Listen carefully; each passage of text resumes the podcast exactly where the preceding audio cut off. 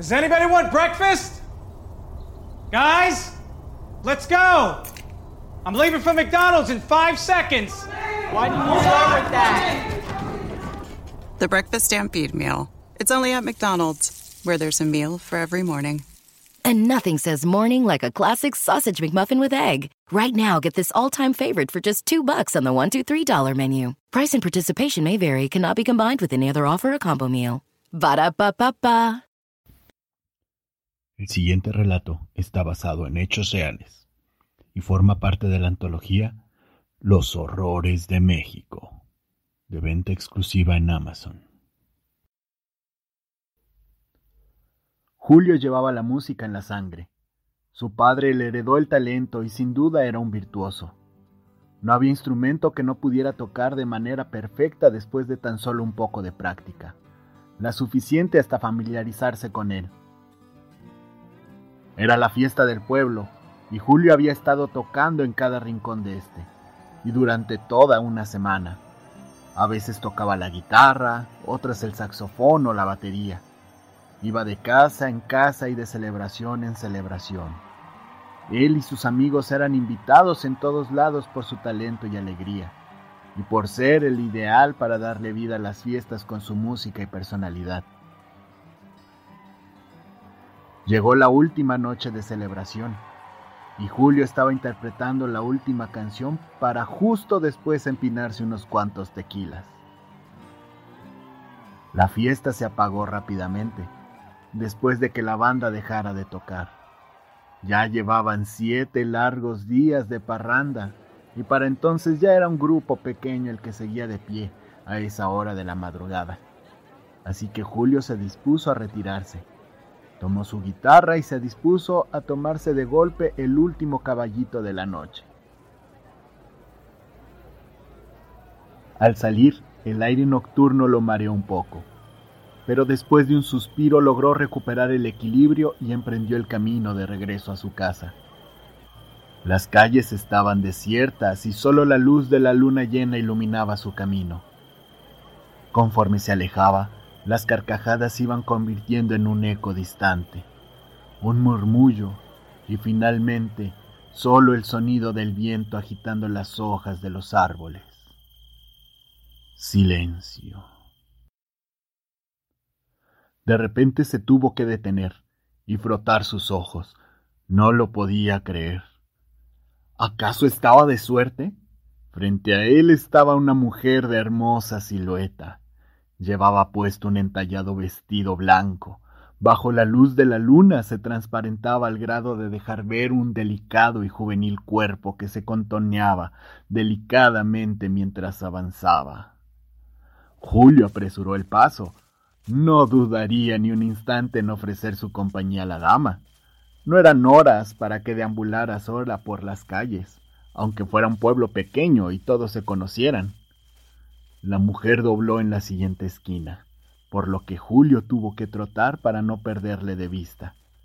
Cuando él también dobló la esquina, le dio la impresión de que la jovencita también había acelerado su paso, pues pese a su ligera carrera, seguían guardando la misma distancia. Pero la mujer seguía al mismo ritmo, pausado y cadencioso, su larga melena castaña en un vaivén inóptico y apacible. Julio trató de llamar la atención de la joven antes de que llegaran a la siguiente esquina. La callecita por la que transitaban era angosta y oscura. Pensó que sería un buen lugar para conocer mejor a la mujer, pero ésta continuó su marcha y nuevamente le perdió de vista al doblar la esquina. Otra vez tuvo que iniciar la persecución, esta vez a mayor velocidad. Al llegar, él también a la esquina, se detuvo casi en seco. No quería que la chica se percatara y se sintiera intimidada, pero para su sorpresa, ésta continuaba su marcha de lo más despreocupada. Parecía que no había notado en lo absoluto a su persecutor. Julio no tuvo de otra que mantener la calma y una marcha moderada para recuperar el aliento. Se secó el sudor de la frente y en eso se percató de que había girado en U y estaban de camino a las afueras del pueblo. ¿Ese era su plan? ¿Quería acaso llevarlo al bosque para poder estar lejos de todo ojo indiscreto? Intentó apresurar el paso, pero no importaba que ya estuviera casi corriendo. La distancia entre ellos no variaba ni siquiera por un metro. Finalmente habían llegado al límite del pueblo, oportunamente demarcado por el río. La mujer finalmente detuvo su marcha y Julio estaba a unos pasos de ella. Buenas noches, señorita. ¿Por qué tan solita? La fiesta es del otro lado. ¿Quiere que la acompañe? Se paró justo detrás de ella y con la última pregunta le recorrió con la mirada de pies a cabeza. La mujer permanecía en silencio, dándole la espalda. Julio se animó y delicadamente tocó su hombro. Sus dedos sintieron el tacto de la seda al contacto, y esto lo hizo sonreír.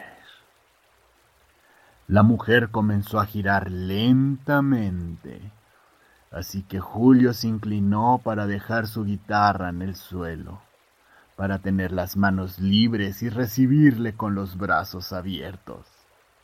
La mujer quedó frente a él y Julio levantó lentamente la vista. Se tomó su tiempo para recorrer el cuerpo de la mujer. La luz de la luna le daba de lleno y la transparencia del vestido era como si nadara desnuda en el más cristalino río de la existencia. Julio estaba jadeante.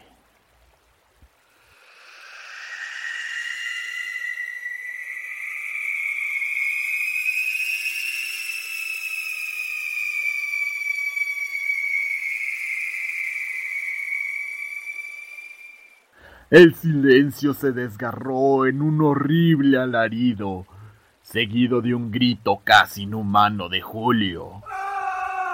Su rostro se contrajo y sus ojos desorbitados.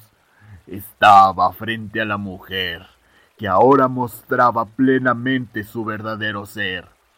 Una cara horripilante y alargada, similar a la de un caballo, con las cuencas de los ojos vacías que emitían un fulgor carmesí. Su rostro estaba demacrado, cubierto de arrugas que parecían surcos. Sus dientes eran afilados y de su hocico escurría un líquido negro y espeso. Su cuerpo se convulsionó y alzando su demoníaco rostro al cielo nocturno, volvió a desgarrar el silencio con otro alarido. Julio se llevó las manos al rostro y en la desesperación lo arañó, dejando la piel en carne viva e hilos de sangre carmesí escurriéndole. La luz de las casas cercanas al río comenzaron a encenderse. El grito demencial de Julio se escuchó en todo el pueblo. Pronto la gente comenzó a congregarse, armados con velas, quinqués, antorchas, machetes u horquillas. Algunas mujeres incluso llevaban escobas en mano como arma. Cuando fueron lo suficientes para armarse de valor, avanzaron lentamente en dirección de los gritos. Cuando llegaron al origen del terror, Solo encontraron a Julio sentado en una roca, dándoles las espaldas, mirando al río y con su guitarra a un costado. Todos soltaron un suspiro de alivio. Su compadre Pedro se acercó. ¡Ay, compadre! Se pasa. Tremendo susto que nos dio. Pedro colocó su mano en el hombro de Julio y éste cayó de espaldas como tabla. Las mujeres gritaron horrorizadas. Algunas hundían el rostro en los pechos de sus maridos. Julio era un cadáver seco, con el rostro arrugado, como si hubiera envejecido en esa sola noche. Su cuerpo sin vida mantenía una mueca desencajada de horror y sufrimiento.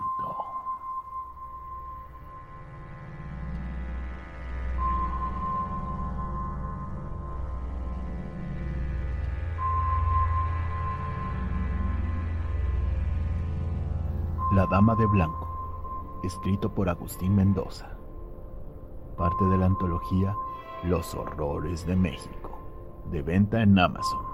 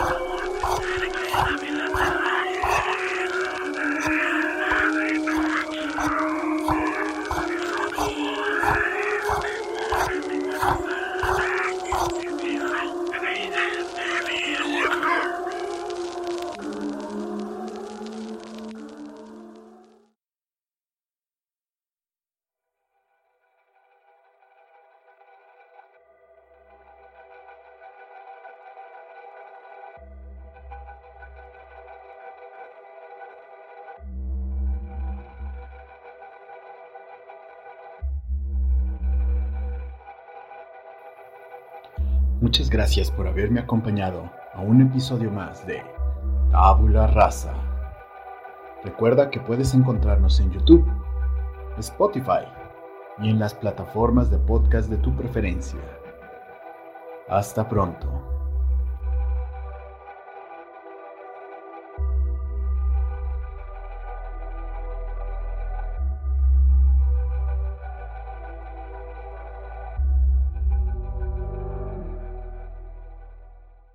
Xfinity Mobile te da la mejor cobertura, las opciones de datos más flexibles y ahorros increíbles. Elige el plan Unlimited, el de datos compartidos by the gig, o combina los dos y cambia cuando quieras. Tu celular, tus reglas. Se aplican restricciones. No está disponible en todas las zonas. Xfinity Mobile requiere Xfinity Internet residencial postpago. Does anybody want breakfast? Guys, let's go.